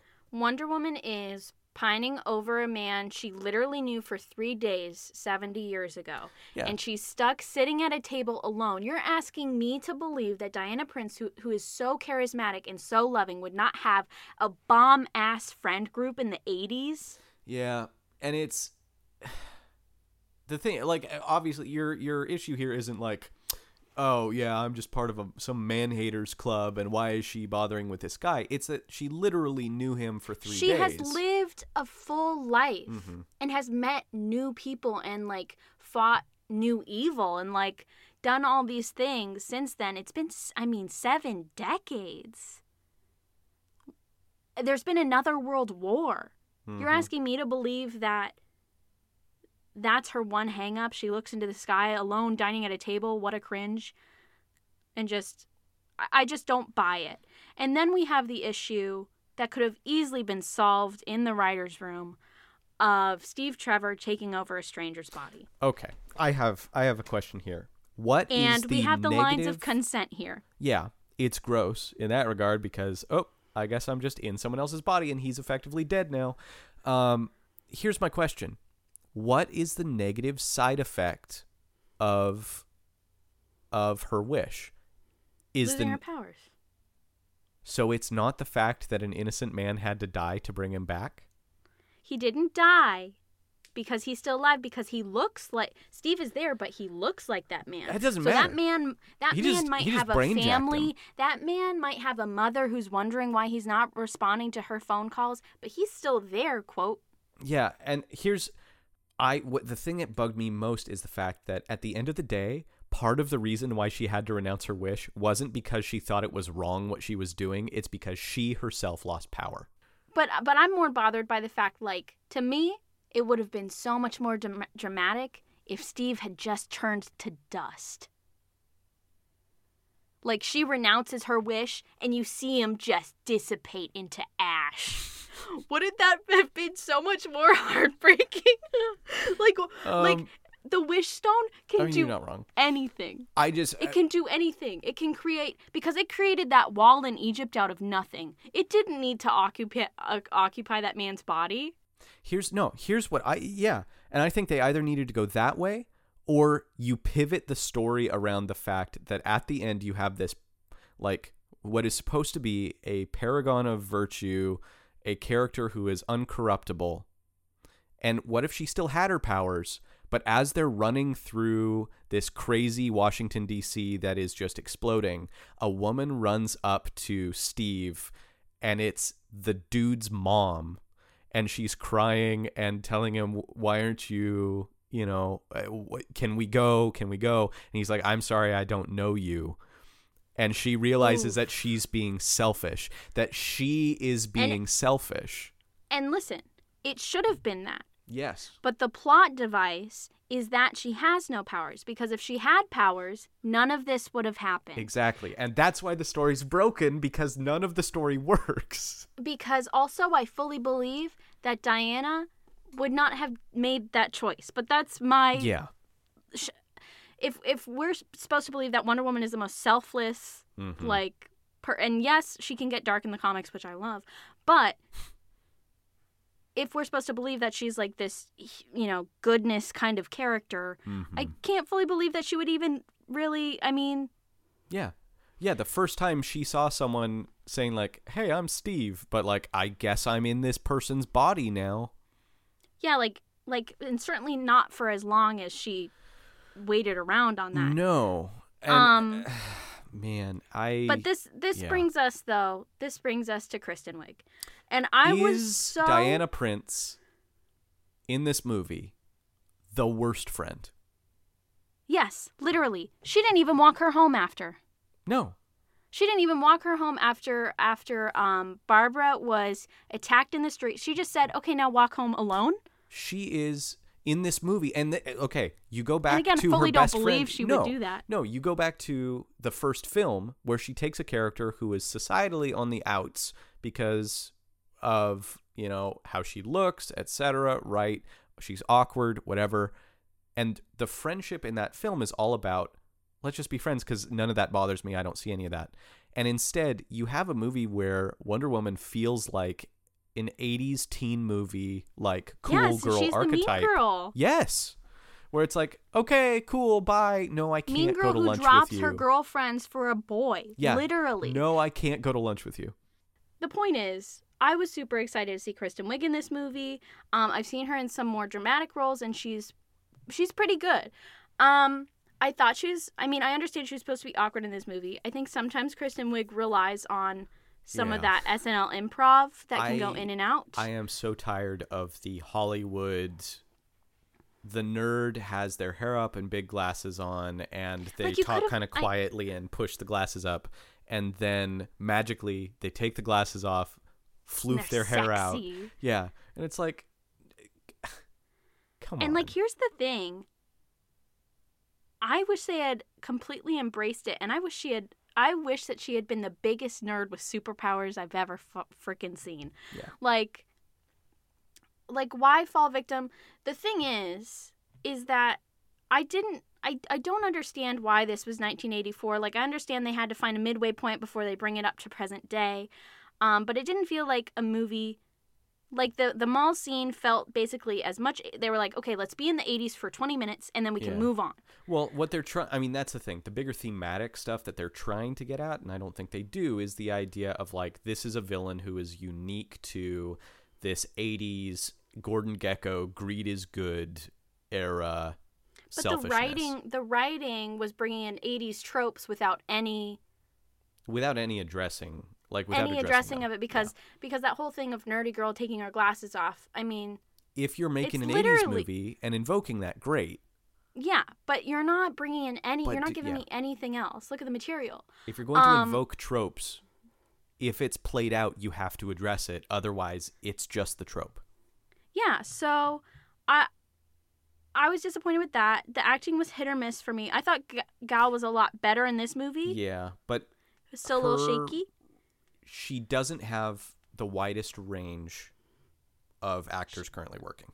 and here's the thing and this is what megan keeps saying and get and and this is her defense is she's like gal's a model who was cast as wonder woman is basically that and that's not a diss No. it's just saying she's not ma- necessarily an actress like by trade and i will say i think she's gotten better and there were parts of it where it did get me um back to the kristen wiig thing i was so excited to see that kristen wiig was in this Mhm. until i'm halfway through the movie and i realized kristen wiig isn't the villain um pedro pascal who plays max lord is the villain Who- and that's fine I really like him.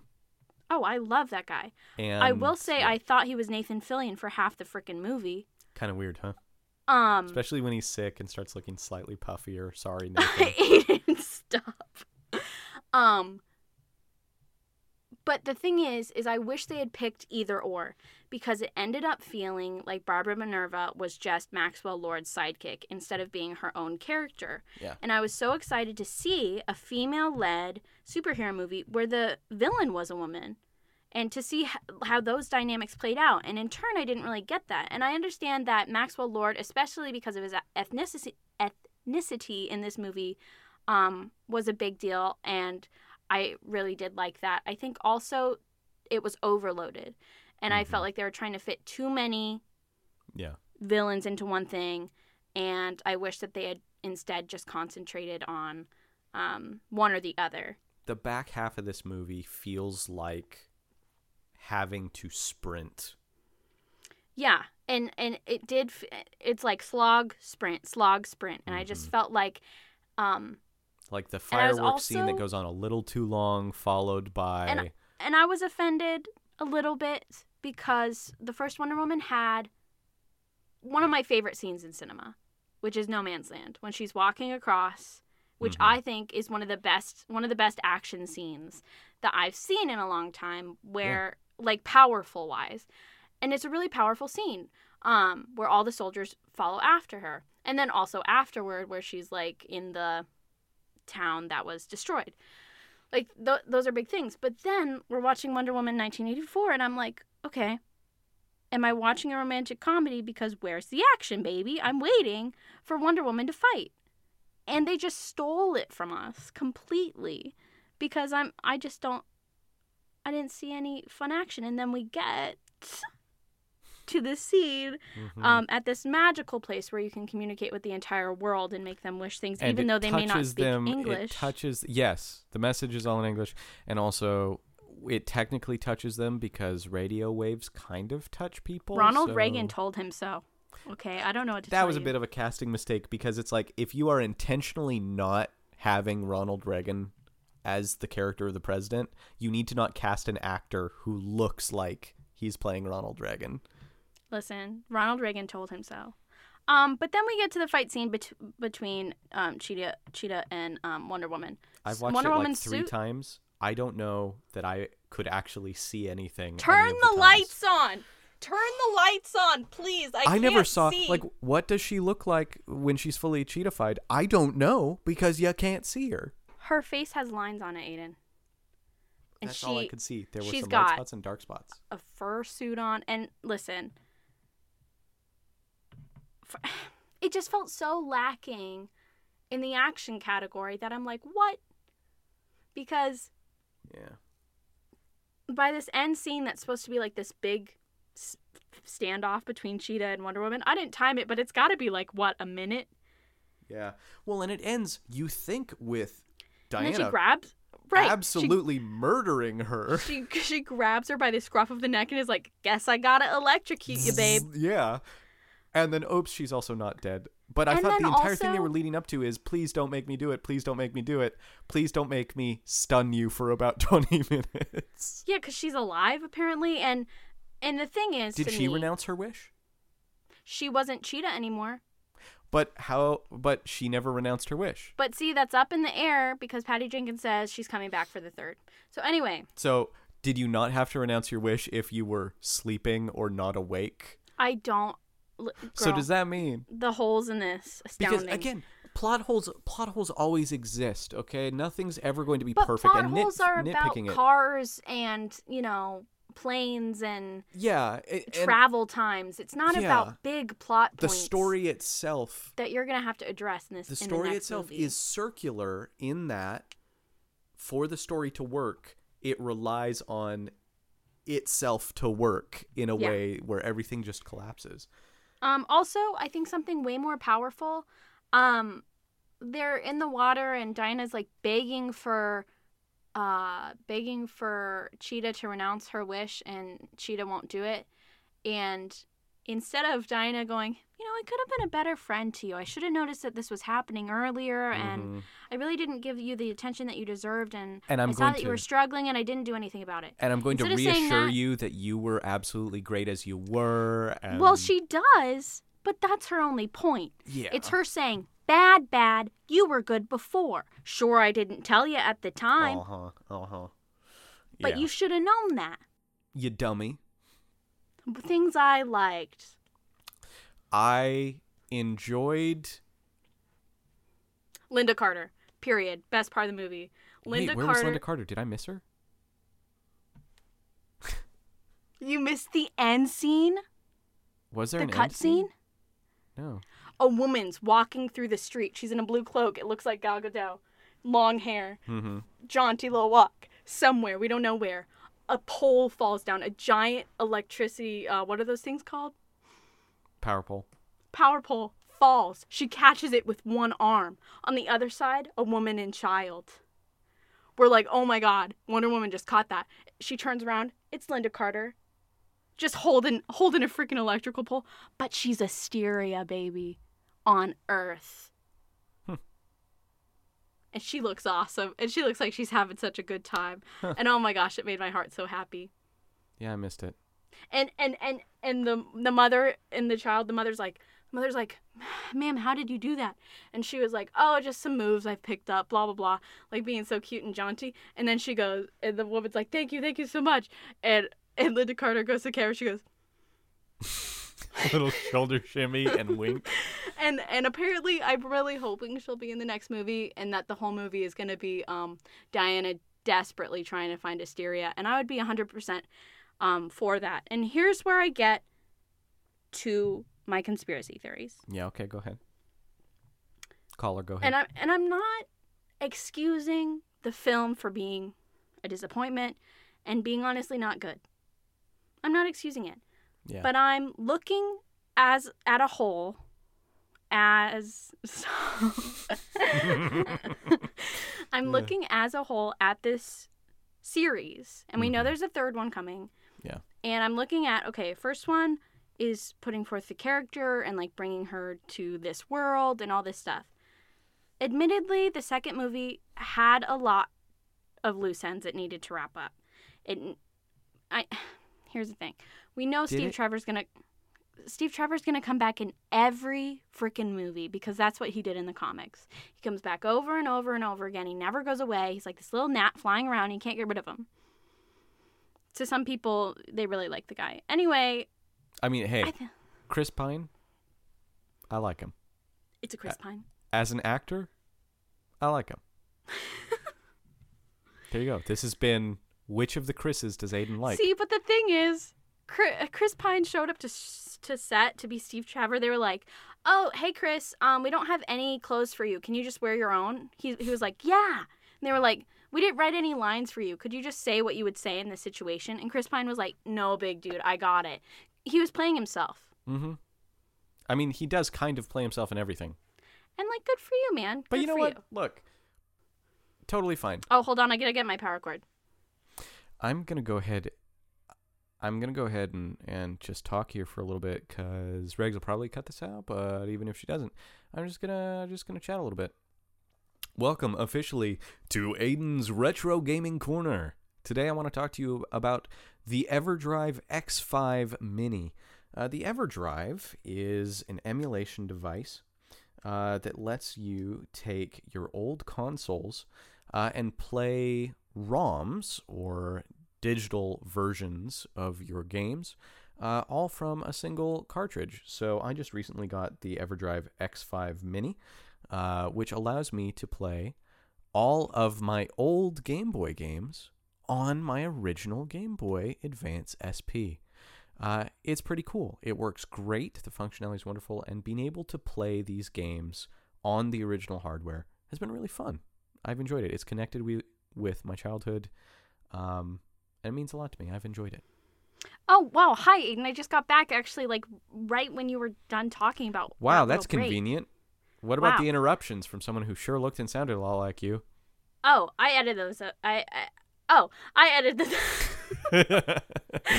oh, Anyway. I edited those out. Uh, I'm Um, sorry. Hey, I'm sorry. Hey, this is the control. Could I get a clean take of that? Could you just go ahead and take that from one? Oh, I edited those out. Wonderful. Thank you. Um, yeah. So basically, going back to Wonder Woman, those are kind of my qualms I have about it. I have one Yeah. question for Aidan though that I think he'll have interesting perspective on. Hmm. Let me ask it. Aidan, Yeah. the character of Maxwell Lord. Yes. he was we've seen a lot of villain stories where the villain is somehow redeemed okay Mhm. and you have a villain on one end the one that comes to mind for me um, that really bothered me that I was redeemed was Billy's character in Stranger Things, Yeah. where I thought he was a terrible guy to begin with, never deserved a redemption arc. Did he get My a redemption question- arc? Yeah, at the very end, like the Yeah. very like. And doing the bare minimum right thing at the very end doesn't mean anyone's Yes. really going to be mourning. My question for you Uh-huh. is if Maxwell Lord's character in 1984 was redeemed, and did he deserve to be redeemed? I think, well, first of all, the movie tries really, really hard to pitch him as a guy who just is in over his head and desperate and subject to forces that he doesn't totally understand, both uh, mystical forces but also cultural forces. You know, they they give those two minutes worth of screen time too little, I think, to develop his character as an immigrant who was on the receiving end of being poor and not being, uh, you know, quote unquote, like the other kids because he's not from the same culture, right? And so they're trying to set up a certain amount of pathos there that if it had worked, if that tightrope had worked, uh, and I think this is down to the script, not his performance. Um, Most of the things in this movie are. Yes. it would have been a, a villain where really you don't see him as being malicious. You see him as being constantly in over his head and Yeah. just putting trying to put out fires and things keep getting worse until he can't control what's happening. That's an archetype we've seen done. It's an archetype we've seen done more effectively. Um you know, I think there there are numerous other versions of that kind of villain that that work. And it feels a bit weird to label him as a villain considering I think personally he functionally died about a third of the way into the movie and might as well have not actually been him until later on. Like I think the a thing they didn't make clear is he I- basically wanted to be the stone.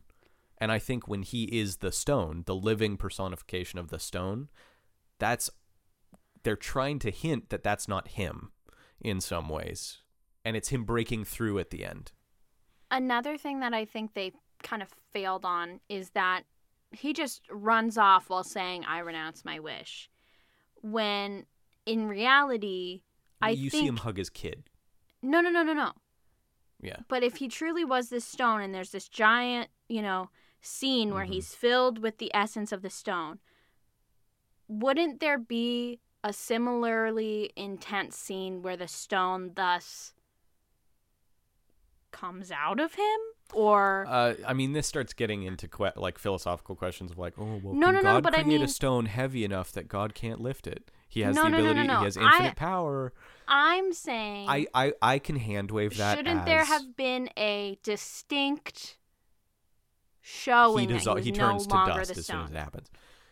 Yeah. Um, honestly, I can hand wave that as when you have a thing that can literally make anything happen and pull things into existence that didn't exist moments before, uh, that breaks all physical laws and boundaries.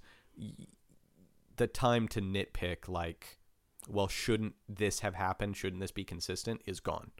Because if it's I was infinitely talking. powerful, I was it doesn't have talking more for like. I was. I was talking less philosophical and more like. You have a cool end cap moment of a scene where it looks Oh. Where cool and all, it feels like. ghost style, like yeah, you didn't get it. You vomiting didn't. up dust yeah, you didn't get a real fight scene between him and Wonder Woman, but you get this moment where she tells him to renounce his wish and he does, and it's like, and then he goes on his way. Mhm. Um, I don't know. Might might have benefited a bit from that just because I was so thirsty for action. and and it frankly it because if this movie had ended without a fist fight between the two people and it was ideological i'm with that because that fits with the character which is what they were trying to do by having two separate quote unquote boss fights at the end of this movie Well, and, But I and, think- and I have to say, I find it interesting that they they did it. If you're gonna combine things, I'm happy that it was the woman who decided to fist fight and the man who decided to um mind fight. talk it out yeah Yeah. Um, But besides that, I think I think you're right that uh, they didn't make it clear enough. They didn't show their work as far as hey, he's back to the person he was at the beginning, who's really honestly just trying to save his failing business and also manage being a divorced parent. on paper it makes sense. Man's trying to save his business so that he he can keep his son and keep his son happy, but in the long run he loses what he was trying to save the Uh-huh. whole time. Yeah, That it, makes sense. it's been done a million times. But there were just some integral plot points that I think were missed and really at the end of the day, like I said at the beginning, Wonder Woman's the second Wonder Woman's faults come down to just bad writing. It, it was poorly and written. um it had an all-star cast Mhm. um who hit most of the time um and do I wish that Diana's um, wardrobe actually looked like it was from the 80s and not something that anyone would have worn today? A little bit. But whatever. Yeah, I mean that's the other thing that kind of We're going to go full 80s. Wonder Woman's literally wearing a jumpsuit you would see on ASOS. Yeah. I it's a movie that bends over backwards in the first 10 minutes to tell you look at us, look at the 80s. Here are people doing aerobics in the mall. Yeah. Um to all of the 80s music. We used uh guy, what's the New Order track? Uh, Blue Monday for our trailer music, which by the way kicks. I love that song, so no problem there.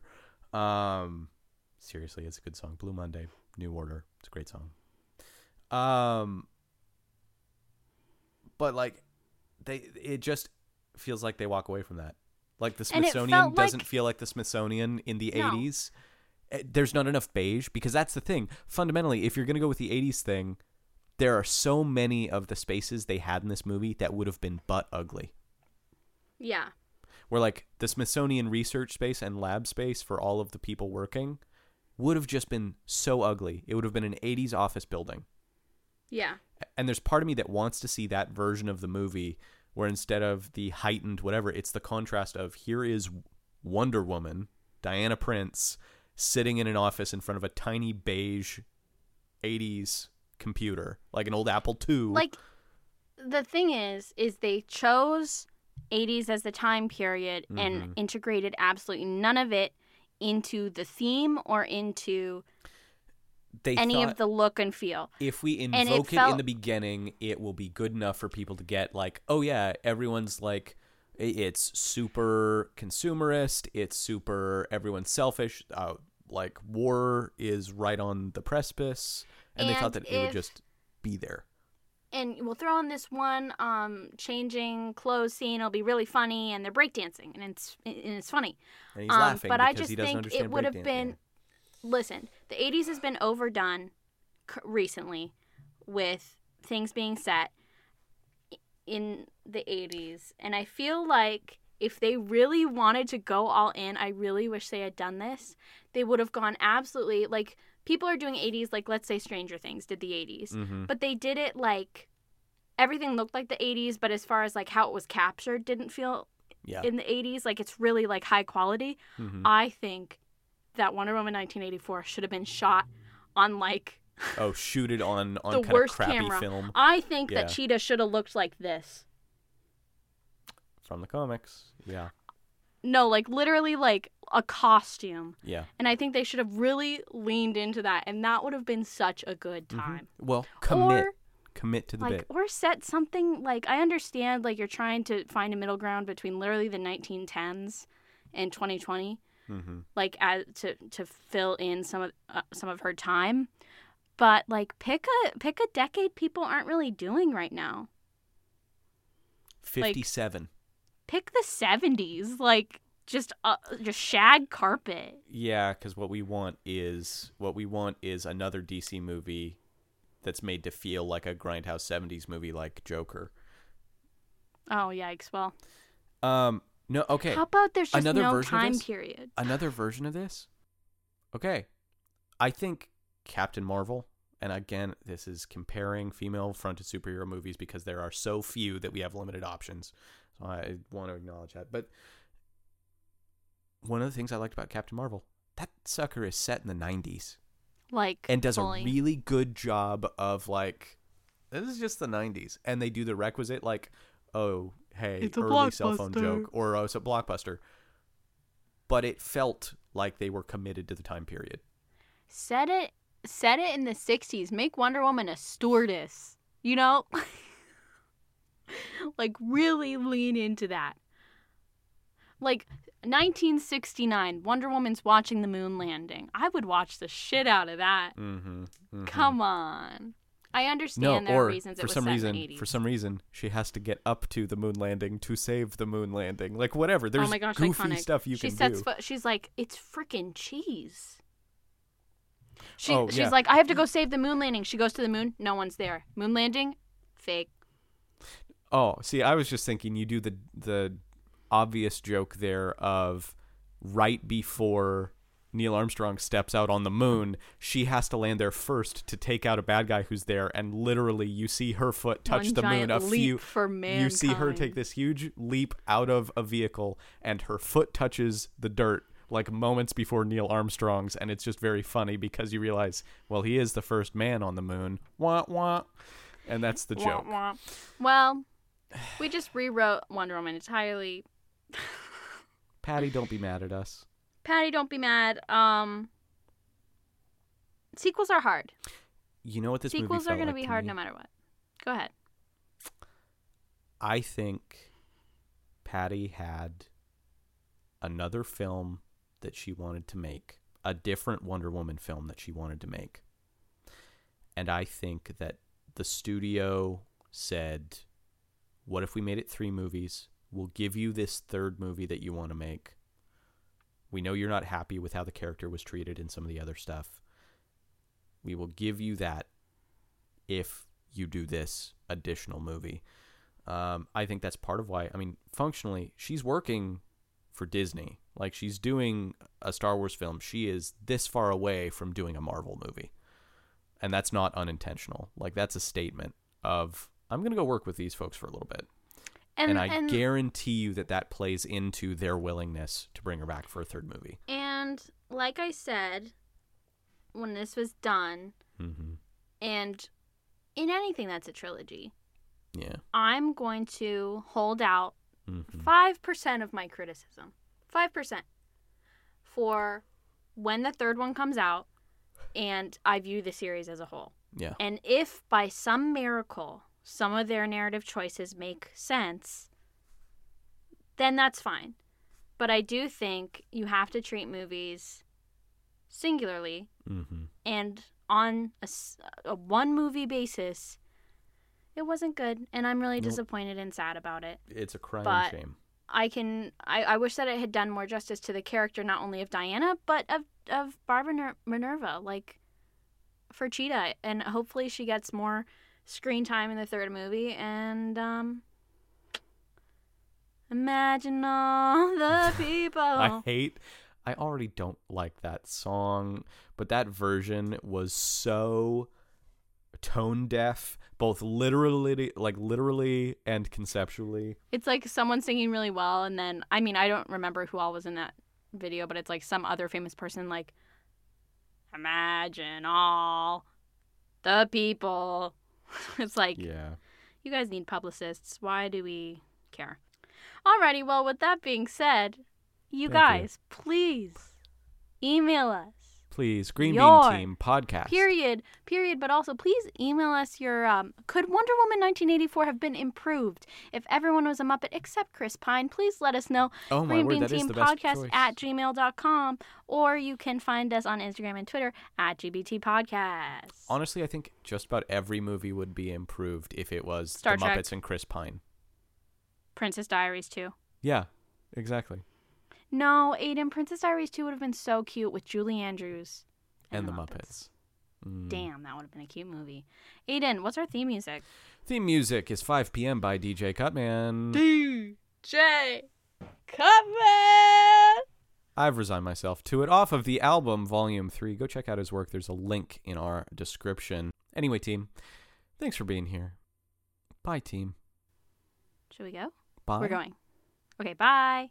Bye. Oh, no. Oh, no. The big shepherd's like hook is coming from the side of the stage and it's pulling me away slowly